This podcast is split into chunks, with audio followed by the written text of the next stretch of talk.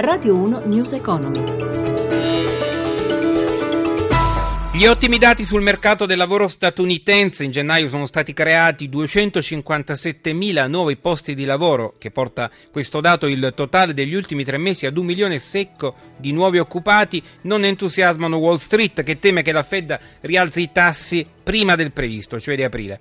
Le borse europee chiudono quasi tutte negative, intanto l'emergenza Grecia resta al centro delle preoccupazioni dei mercati e dei governi. Decisivo sarà per la posizione dell'Eurozona con Atene, l'Eurogruppo fissato per l'11 febbraio, la notizia è di pochi minuti fa, mentre per il fine settimana si attende il nuovo piano Tsipras di rientro del debito.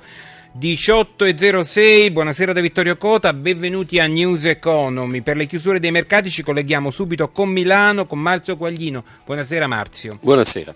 Io partirei subito con Atene, visto che ne abbiamo appena parlato. Per Atene è stata un'altra giornata difficile, al termine di un continuo saliscendi. La borsa ha lasciato sul terreno l'1,97%, ricordiamo che ieri era riduce da un meno 3%. Vediamo le altre europee.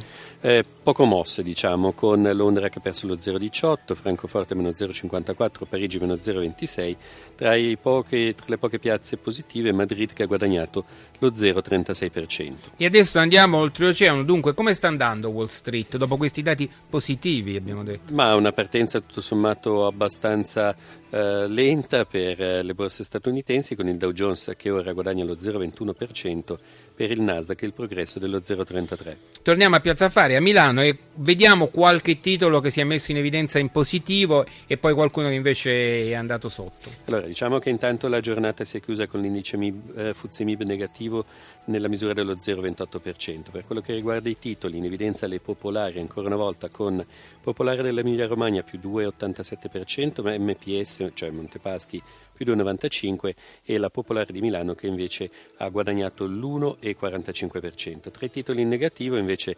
Luxottica meno 2,29%, Telecom meno 1,99%. Spostiamoci alle valute, quindi il cambio dell'euro contro dollaro? Eh, I dati statunitensi hanno favorito il dollaro che si è rafforzato, quindi l'euro ha perso mm. terreno, il cambio è a quota 1,13,31 in questo momento. E infine vediamo la chiusura dello spread e il rendimento del nostro decennale. Poco mosso lo spread a 120 punti base con i Bund tedeschi, mentre il rendimento del BTP decennale è all'1,58%. Ringrazio Marzio Quaglino dalla redazione di Milano, lasciamo i mercati e veniamo alle imprese. Il presidente di Confindustria Giorgio Squinzi conferma con cautela le previsioni ottimistiche sull'andamento dell'economia italiana nel 2015 fatte, ma non solo, lo ricordiamo, dall'ufficio studi di Via dell'Astronomia. L'intervista. L'uscita dal tunnel per l'economia italiana ci sarà, ma non sarà immediata. È cauto il presidente di Confindustria Giorgio Squinzi dopo che la scorsa settimana un'analisi del suo ufficio studi che prevedeva un effetto sprint sul PIL pari al 2,1%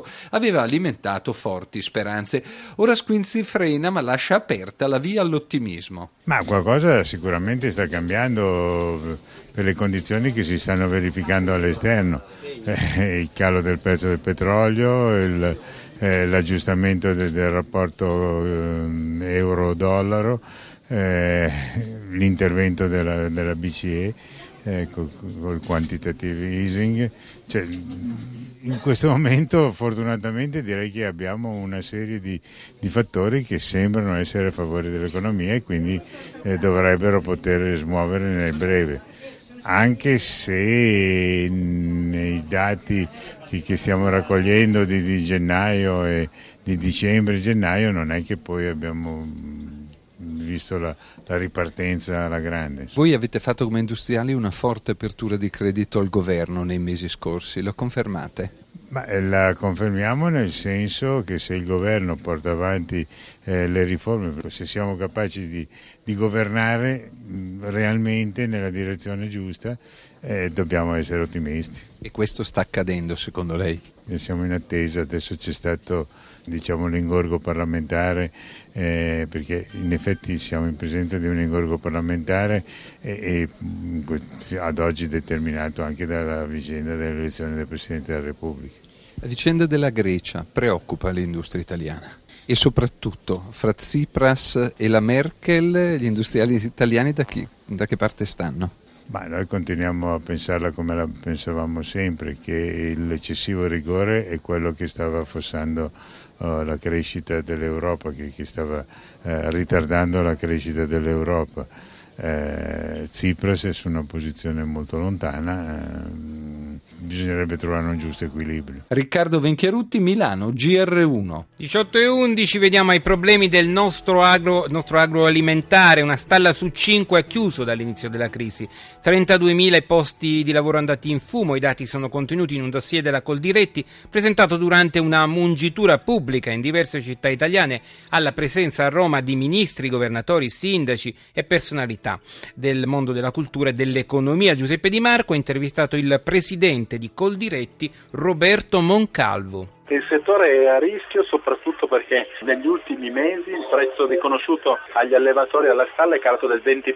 Oggi viene riconosciuto un prezzo medio di 35 centesimi che non copre nemmeno i costi di alimentazione degli animali. Quindi mettiamo a rischio un eh, patrimonio, quello delle nostre stalle, che già soffre da molti anni ma che ha ancora un eh, portafoglio di oltre 100 60.000 posti di lavoro. Non possiamo assolutamente permetterci il lusso di mettere in crisi questo settore perché è una garanzia per il futuro del nostro paese anche attraverso l'immagine dei nostri formaggi a denominazione d'origine del mondo e anche perché l'attività di zootecnia storicamente è una garanzia per la manutenzione e il presidio del territorio anche e soprattutto nelle aree montane e più svantaggiate. La crisi ha avuto un impatto negativo anche sulla sicurezza alimentare? La crisi in questo settore è legata a speculazioni questioni legate a mancanza di trasparenza nella filiera. Ogni giorno entrano nel nostro paese milioni di litri di latte e cagliate che diventano magicamente made in Italy per la mancanza dell'obbligo d'origine in etichetta. Quindi il consumatore compra un prodotto made in Italy e spesso e volentieri non può sapere che all'interno non c'è nemmeno una goccia di latte. Quali sono gli obiettivi della vostra mobilitazione? Noi chiediamo alcune operazioni che si possono fare fin da subito. Prima di tutto proseguire a accelerare l'iter per avere l'origine in etichetta ricetta per il latte a lunga conservazione per tutti